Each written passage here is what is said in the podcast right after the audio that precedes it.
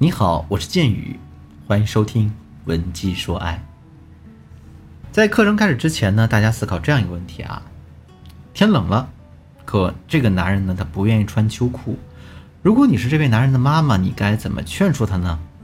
我想啊，你大概会对男人这样说：天都这么冷了，你还不穿秋裤，怎么这么不让人省心呢？哎，你都这么大了，就不能学会自己照顾自己吗？OK，那现在你把身份转化一下。你现在的身份是男人的妻子，那现在你又会怎样劝说他呢？其实我告诉大家，大多数妻子的说辞可能跟男人的妈妈大致相同。比方说，他们可能对男人这样讲：“都叮嘱你多少次了，你怎么就是记不住呢？你年纪也不小了，天都这么冷了还不穿秋裤，身体怎么吃得消呢？”其实。作为妻子的时候，大家嘴里说出这种类似于妈妈的唠叨式关心，本身也不是什么太大的问题。不过，这里面有一个分寸，因为妻子和妈妈身份终究是不同的。如果大家身上的这个妈性太重的话，男人很容易就会在潜意识里不把你当做妻子来看待。什么叫做不把你当做妻子来看待呢？这种心态具体的表现有两个，第一个表现是。男人跟你的对抗会更加激烈，比方说你很担心男人抽烟会伤身体，于是你就劝他，哎，少抽点烟。如果这个时候男人是把你当做妻子来对待的话，那他会想到自己作为一家之主的责任，进而呢，因为自己抽烟产生一种自责的感觉啊，最终呢，他可能做出一些改变。可如果男人把你当做妈妈来对待呢，这个时候他就会认为啊，你的管束是把他当成了孩子。那在这种情况下，为了维护他作为男人的尊严，他势必会坚决的跟你对抗，而那些你本该获得的怜爱疼惜，全都会烟消云散。第二个表现是，男人会很容易找不到爱的感觉，进而对你失去爱的激情。其实，男人对女人的爱是建立在保护欲的基础之上的，也就是说，只有当一个女人很需要这个男人的保护，并且发自内心的欣赏崇拜这个男人的时候。男人们才会在原始保护欲的作用下，一点一点的爱上这个女人。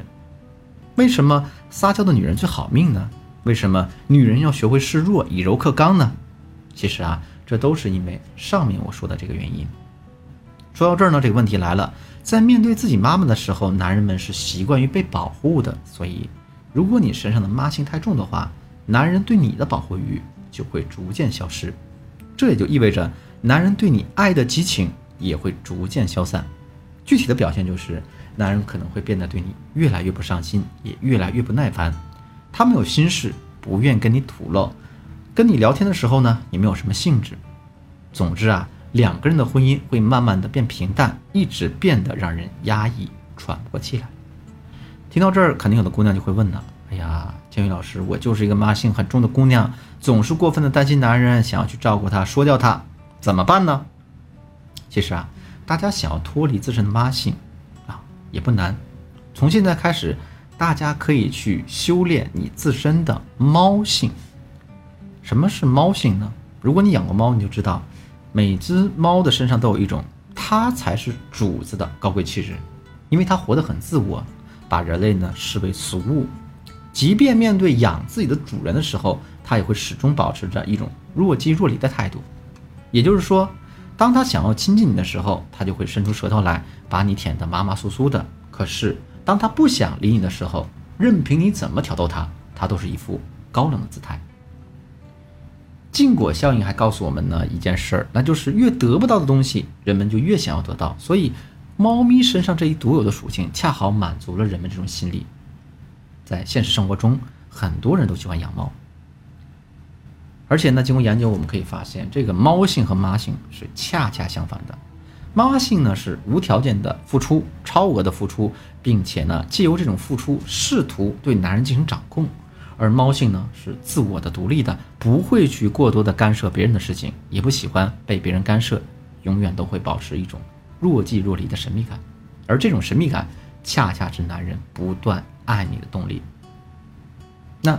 具体怎么做才能脱离妈性，修炼猫性呢？下面我来给大家分享两个比较实用的方法。当然，这只是一个基础做法。如果你想在这个基础上学习更系统、更复杂的技巧的话，可以添加我助理的微信文姬零五五，文姬的全拼零五五，来获得我们导师的针对性指导。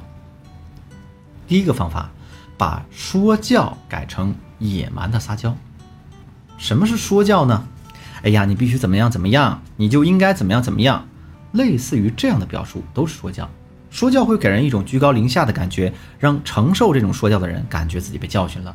所以，如果你长期以说教的口吻跟男人对话的话，那么男人势必就会很容易把大家带入到妈妈的角色当中。可是有一些事情我们不得不提，有一些话我们也不得不说，这可怎么办呢？这个时候我们完全可以用野蛮的撒娇来代替说教。我举个例子，嗯，你的男人是一个不怎么讲卫生的人，平时脱下来的。脏袜子随手一丢，弄得卧室里到处都是这种异样的味道。这个时候你该怎么劝说男人呢？啊，大家千万别这样说啊！哎呀，你怎么这么不讲卫生啊？你没闻到卧室里的味道吗？而是这样说：哼，本小姐都快被卧室里的味道呛晕了，你再乱丢袜子，我就把你扔到外星球去。这样的表述有一点撒娇，有点野蛮，并且充满了女人的质感。所以听到这句话之后，男人肯定会在潜意识中把你带入到妻子的角色，甚至是初恋女友的角色。那这样一来呢，他听话了，问题就轻轻松松的解决了。第二个方法，努力营造出一种跟男人臭味相投的感觉。我不知道大家有没有这样的体验呢？那些大家在小时候结识的朋友，更容易会留在大家的心里，也更容易会被大家怀念。为什么呢？因为我们在小的时候，往往会做出很多的非理性的糗事。朋友知道大家的糗事，我们也知道他的糗事，这些糗事会成为两个人之间的秘密，从而不断催化两个人之间的关系。当我们长大之后呢，我们一般都会很在意自己的言行举止，所以，我们跟长大以后结识的朋友之间，并不会有太多的糗事，也不会产生一种特别亲密的关系。这句话反过来说，就是我们想要拉近和一个人的距离，并且真正走进一个人心里，我们就要制造出一种跟他臭味相投的感觉。感情也是一样，如果在一段感情当中，你总是对男人进行说教的话，那么两个人之间的距离势必会变得越来越远。可是呢，如果大家给男人制造出了一种臭味相投的感觉呢？比如男人喜欢一边喊着减肥，一边偷偷吃大餐，那你也可以这样做呀。男人喜欢睡懒觉，你呢也不要起得太早。这样一来，你跟男人的心理距离就被拉近了。在这种情况下，如果你再去给他提建议的话，他就会觉得这是盟友的金玉良言。而不是妈妈式的说教，这个效果肯定是完全不一样的。好了，今天的内容就到这里了。如果你对这节课的内容还有些疑问，或者说你本身也遇到了类似的难题，不知道该如何解决的话，可以添加我助理的微信文姬的全拼零五五，文姬的全拼零五五，来预约一次免费的专业咨询吧。文姬说爱，迷茫的情场，你得力的军师，我们。下期再见。